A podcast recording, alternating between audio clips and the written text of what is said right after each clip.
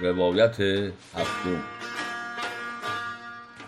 جوانمرد و شراره بر جان و جامه. یک شب آتش در نیستانی فتاد سوخت چون نشتی که بر جانی فتاد شراره بر جامعه مرد نانبا افتاده بود. بیتاب شده بود و تقلا می کرد تا خاموشش کند.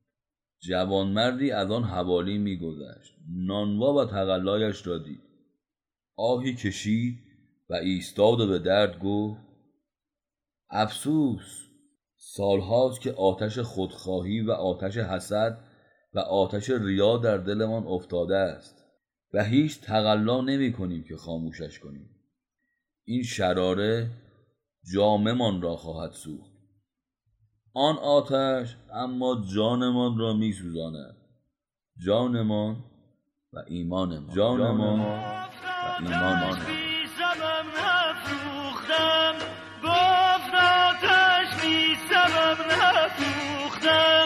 دعوی بی معنیت را